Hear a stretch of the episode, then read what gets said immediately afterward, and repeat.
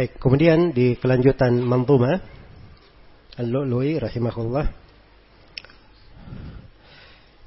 kata beliau faltamisil ilma wa ajmil fit talab wal ilmu la yahsunu illa bil adab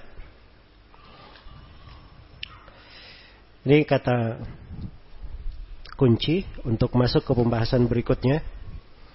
Dan sebagaimana yang saya sebutkan di pendahuluan, ini dari kalimat-kalimat yang jamiah, sangat indah sekali di dalam manzumah ini.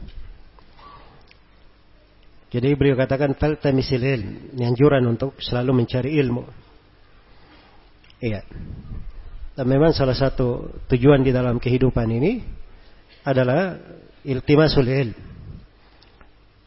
Sebagaimana di dalam hadits Abu Hurairah riwayat Muslim, Rasulullah sallallahu alaihi wasallam bersabda, "Man salik man salaka tariqan yaltamisu fihi ilman, sahhalallahu lahu bihi tariqan ilal jannah." Barang siapa yang menempuh sebuah jalan, dia mencari ilmu di dalamnya. Ya. Jadi jalan itu ada untuk menuntut ilmu karena dia mencari ilmu. Dan di situ mansalaka tariqan siapa yang menempuh sebuah jalan. As-suluk itu kata para ulama terbagi dua.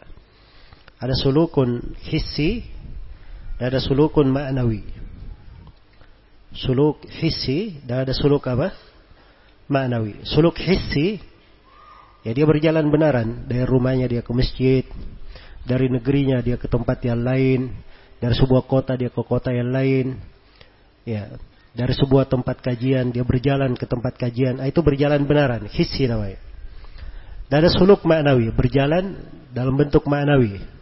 Yaitu dia menghafal, dia muroja, dia begadang di malam hari, dia duduk untuk mengulangi ilmu.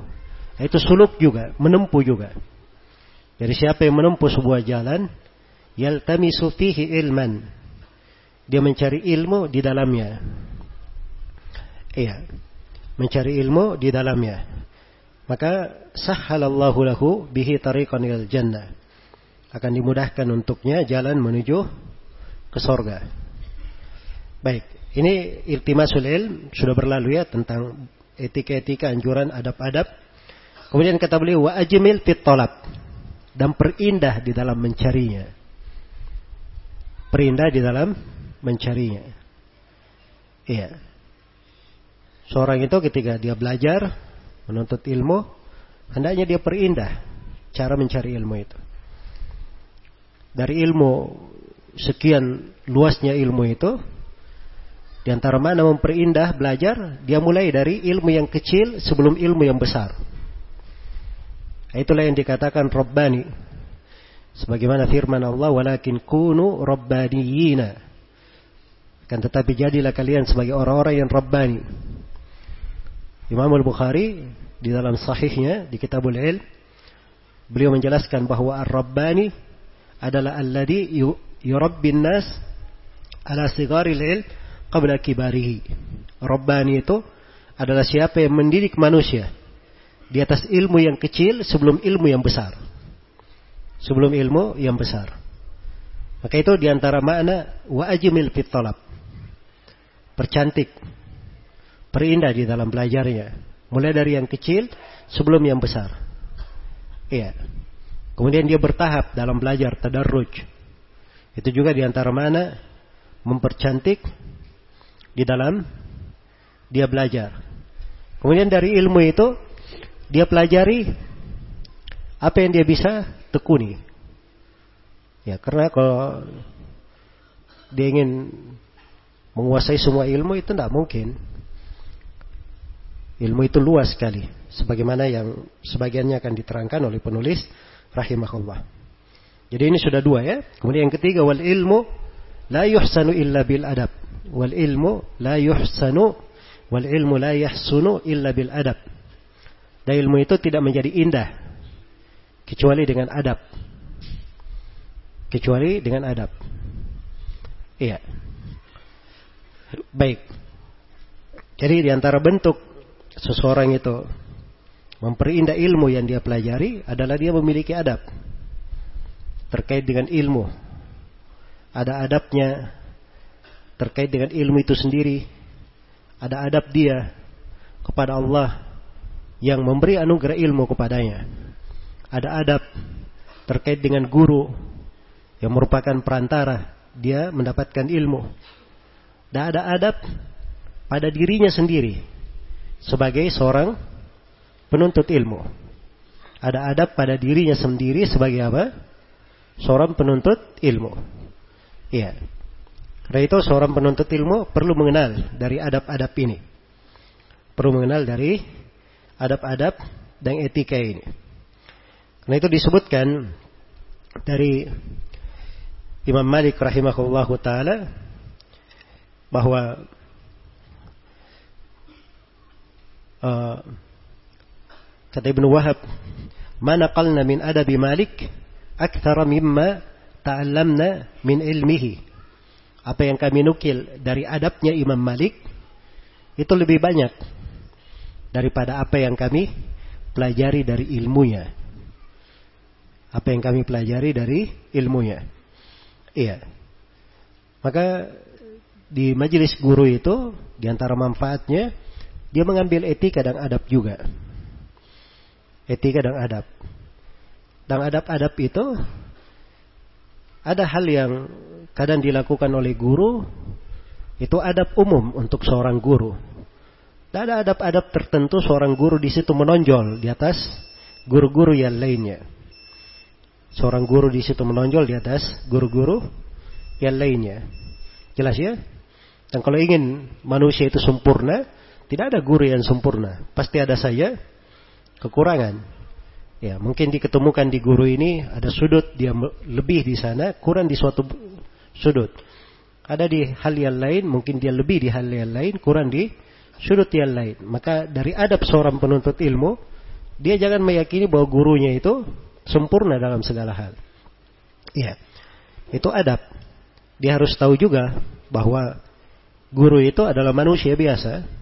Ya, ada kekeliruan dan mungkin ada kesalahan. Baik. Karena itu adab adalah hal yang membuat ilmu itu menjadi indah. Menjadi sangat baik.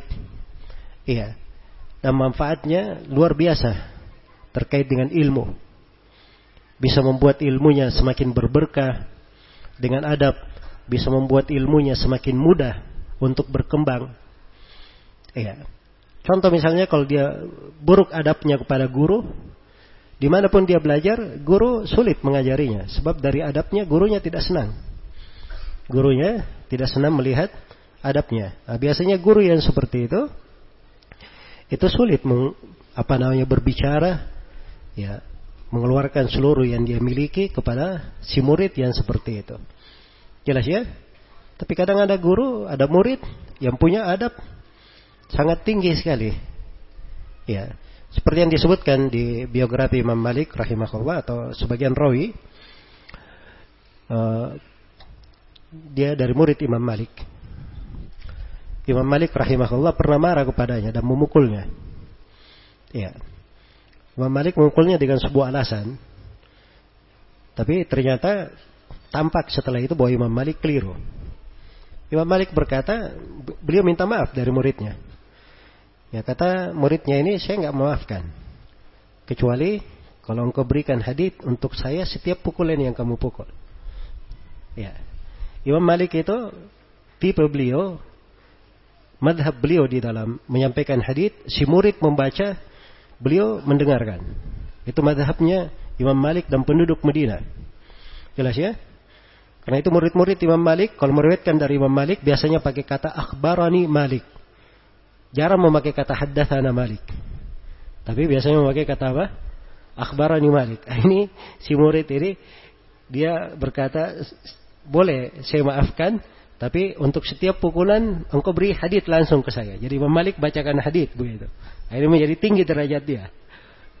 Nah, begitu selesai diberikan hadit sesuai jumlah pukulan, dia berkata kalau begitu pukul lagi saya. Dan tambah lagi saya hadit. Jelas ya? Baik.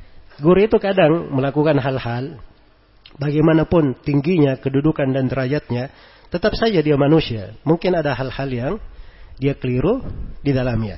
Maka dari adab pada seorang penuntut ilmu, dia menutup mata ya dari hal yang seperti itu pada gurunya. Jangan dijadikan sesuatu kekurangan manusiawi pada seorang manusia menyebabkan dia diharamkan dari banyak kebaikan dari ilmu yang berada pada guru tersebut. Baik. Sudah terdengar adanya, kita dengarkan dulu adan salat Isya.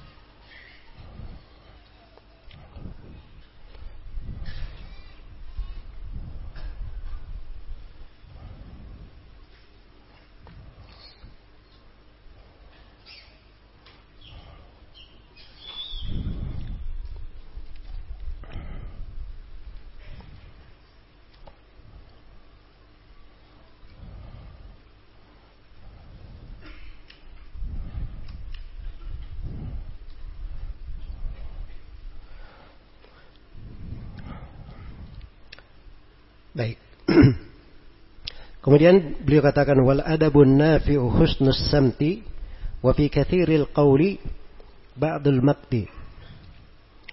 Adab yang bermanfaat. Nah, ini beliau mulai masuk bercerita tentang adab-adab yang diperlukan. Adab yang bermanfaat adalah husnus samti. Bagusnya dia menyimak. Bagusnya dia perhatian, tenang. Ya, asam itu bisa menyimak, bisa tenang, bisa bagus dalam memperhatikan. Iya. Bagus di dalam memperhatikan. Kalau ada guru yang menjelaskan sesuatu, dia dengarkan sampai selesai. Dia dengarkan. Sudah selesai gurunya, ada yang mau ditanyakan, baru dia bertanya. Baru dia bertanya. Wa fi kathiril qawli ba'dul maqti. Dan pada banyaknya berucap, ada sebagian hal yang dibenci.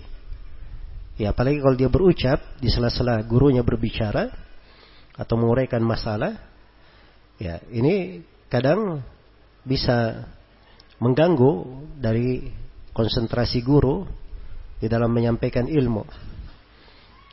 Baik. Fakun li husnis samti ma hayita muqarifan tuhmadu ma bakita. Karena itu jadilah engkau orang yang indah menyimaknya, punya samet yang indah sepanjang kamu hidup. Sepanjang kamu hidup. Muqarifan yang kamu dengannya selalu mengambil dari husnus samt itu, ya, maka kamu akan selalu dipuji sepanjang kamu masih ada di atas muka bumi ini. Ya, ini husnus samt bagus ya untuk seorang penuntut ilmu ketika dia belajar. Dan kalau dia membiasakan dirinya seperti itu, itu akan berpengaruh juga ketika dia sudah uh, misalnya menjadi orang yang mengajarkan ilmu. Orang yang mengajarkan apa? Ilmu. Sebab asamt itu kebiasaan dia diam, mendengar, kemudian mengagungkan, terlihat mengagungkan guru. Itu dari khusnus samt. Iya. Jelas ya? Jadi dia ketika duduk, dia tampilkan, dia tampakkan bahwa dia itu perlu kepada ilmunya si guru. Walaupun masalah itu sudah pernah dia dengar, sudah pernah dia pelajari, ketika dia duduk di depan guru seakan-akan dia belum pernah mempelajarinya. Nah, itu dari husnu apa? Husnu stamti. Dan itu adab yang indah pada seorang penuntut ilmu. Iya. Karena itu beliau katakan, "Fakun li husnis samti ma hayita." Sepanjang kamu hidup hendaknya engkau memiliki husnus samt. Muqarifan tuhmat, selalu mengambilnya. Apabila engkau seperti itu, engkau akan dipuji mabak kita sepanjang engkau masih uh, ada di atas muka bumi ini. Lalu beliau berpindah menjelaskan adab yang lain untuk seorang penuntut ilmu. Ya, dan ini ada kaitannya dengan husnus samt. Dia tenang, wibawa, tidak tergesa-gesa, kebiasaan menyimak. Ya. Kata beliau wa badat bainan nasi mas'alah ma'rufatun fil ilmi au mufta'alah fala takun ila al-jawabi sabiqa hatta tara ghairaka fiha natiqa kalau tampak di tengah manusia ada sebuah masalah ya sebuah pembahasan apakah pembahasan ini dikenal dalam ilmu ada di buku-buku atau dia masalah yang baru mufta'alah baru saja terjadi kalau istilah sekarang masalah kontemporer jelas ya baru ada di masa ini maka bagaimana etika seorang penuntut ilmu? Fala takun ilal jawabi sabiqa. Maka jangan kamu tergesa-gesa memberi jawaban. Ya. Hingga engkau melihat ada orang lain yang berbicara di dalam masalah itu. Ada orang lain yang berbicara di masalah tersebut. Ya kalau dia masih seorang penuntut ilmu, apalagi di masa sekarang ini, ada para ulama yang menjadi rujukan fatwa, ada hal-hal yang baru, dia lihat bagaimana ucapan orang lain di dalam masalah. Ya, dia lihat ucapan para ulama di dalam masalah apa. Jelas ya? Nah, kalau dia perlu untuk menjawab dan layak di dalam hal tersebut, ya, maka dia berbicara apabila ada orang lain yang berbicara di dalamnya. Apakah itu masalah sudah ada dibahas di buku-buku fikih? Ada pembahasannya pun Jangan tergesa-gesa. Jangan tergesa-gesa. Jelas ya? Itu di dalam uh, Syarhul Mumti Syekh Ibnu Utsaimin ada beberapa masalah. Beliau katakan di situ, saya di masalah ini saya taklid kepada Ibnu Taimiyah. Saya taklid kepada siapa? Ibnu Taimiyah. Iya. Ini Syekh Ibnu Utsaimin Jelas ya? Syekh bin Bas pernah ditanya tentang masalah yang mana lebih afdal. Antara seorang menjadi imam solat atau muadzin. Keutamaan imam sholat antara imamah dan adan, takdin. Ini kan masalah ma'ruf di dalam buku-buku fikih.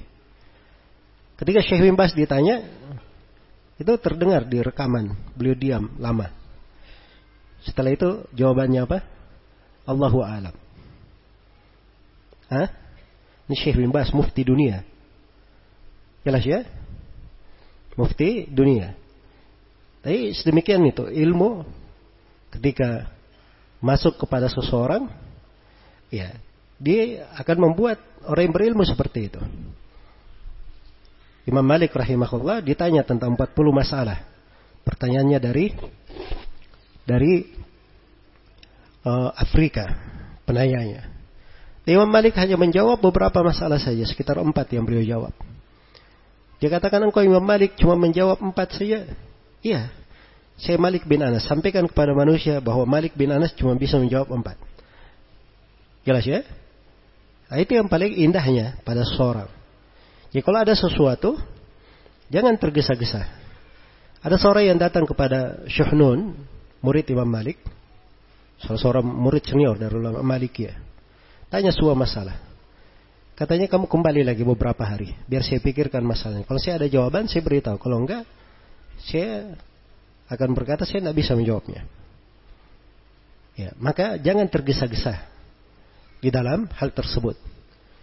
Ah, ini apakah masalahnya ma'rufah dikenal dalam ilmu atau mufta'alah atau masalah yang baru terjadi, masalah kontemporer. Ya, jangan tergesa-gesa. Apalagi kalau itu masalah yang baru terjadi di tengah manusia. Jelas ya? Terjadi di tengah manusia. Kadang haditnya zahir, jelas. Tapi lihat dulu cara menjawabnya.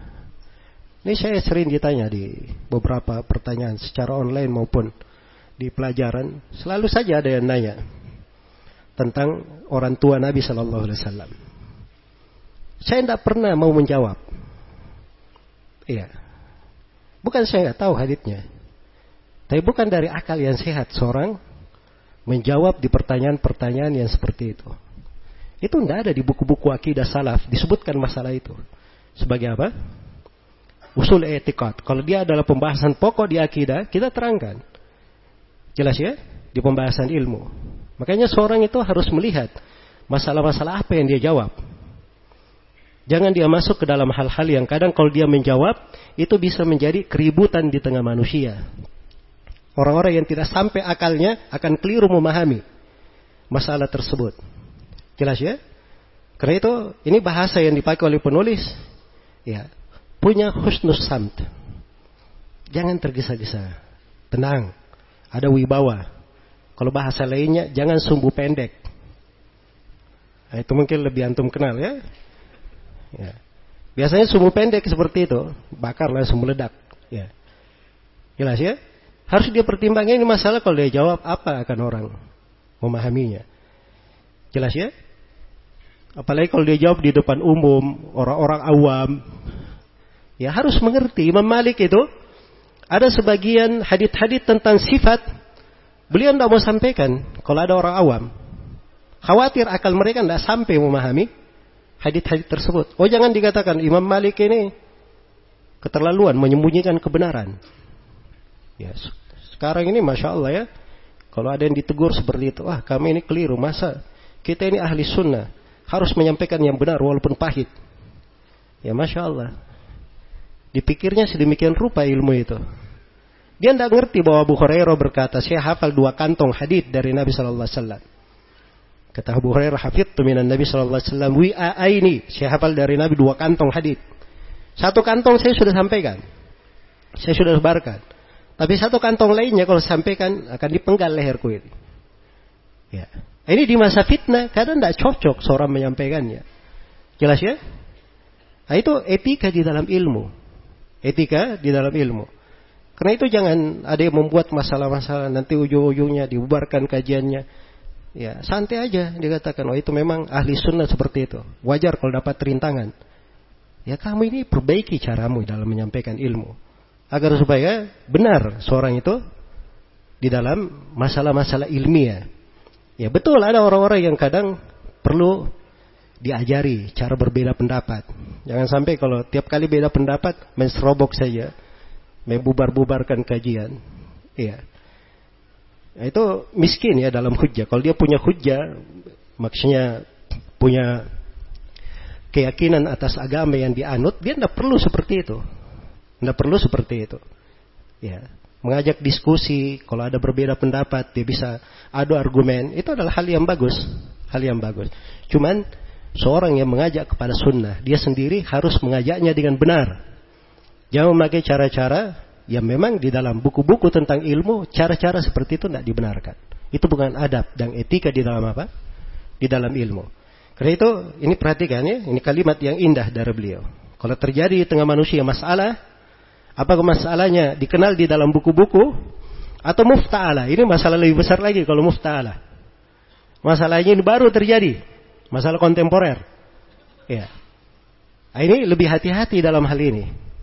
Karena itu Imam Ahmad berkata, "Iyyaka iyyaka an tatakallama fil mas'alah wa fiha imam." Hati-hati kamu berbicara dalam sebuah masalah dan tidak ada imam yang mendahului kamu. Tidak ada orang yang mendahului kamu.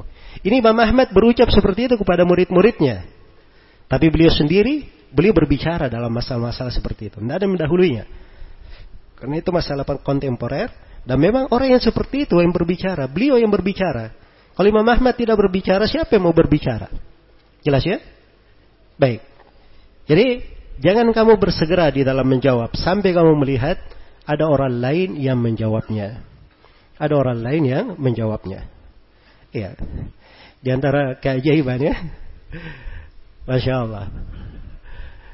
Ya, Syekh Solel Fauzadi itu saya tanya tentang hukum minum kopi luwak. Saya tanya tentang hukum minum kopi luwak. Ya, saya sudah perlihatkan gambar luwaknya, saya perlihatkan semua yang diperlukan tentang luwak, kotorannya segala macam. Ya beliau senyum-senyum aja. Ya tidak mau keluar jawaban sama sekali dari beliau. Ini antara saya dan beliau duduk pribadi, saya tanya.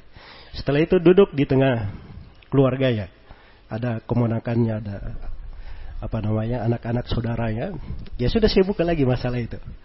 Ya bersama keponakan-keponakan beliau. Kembali. Wow mereka juga heran jadi pembicaraan. Syekhnya lagi-lagi tidak mau menjawab. Ya akhirnya saya bilang syekh ini masalah saya angkat ke lajnah daimah mungkin beliau tidak mau jawab pribadi mungkin bisa kalau dijawab di lajnah daimah kata beliau coba aja tapi saya tidak menyangka mereka mau menjawab kata beliau Jelas ya? Baik. Ini satu masalah. Lihat kehati-hatian orang yang berilmu di dalam hal tersebut. Dan saya yakin bukan beliau tidak punya jawaban. Ya, saya yakin akan hal itu. Tapi ini masalah memang ya dilihat seorang itu berbicaranya bagaimana. Berbicaranya kayak bagaimana. Sudut manfaatnya untuk dia di mana. Kemudian kaitan dengan masalah itu terjadi di mana. Itu perlu diukur. Ya, perlu diukur. Masalah kopi luwak ini memang mungkin tidak dikenal di Saudi, tapi di Indonesia mungkin dia minuman yang dikenal di mana-mana. Jadi kalau ada pembahasan dalam hal itu, perlu diukur orang ribut atau tidak ketika masalah itu dibahas. Itu kan si mufti perlu tahu hal-hal yang seperti itu. Jelas ya? Makanya jangan sumbu pendek. Sumbu pendek itu nggak bagus. Ini yang sering membuat masalah meledak di mana-mana. Iya. Jadi tidak semua masalah itu ketika ada dibahas langsung seorang masuk di dalamnya. Perlu hati-hati, pelan-pelan. Kata beliau, "Pakan ra'aitu min ajulin sabiki min ghairi fahmin bil khata natiki."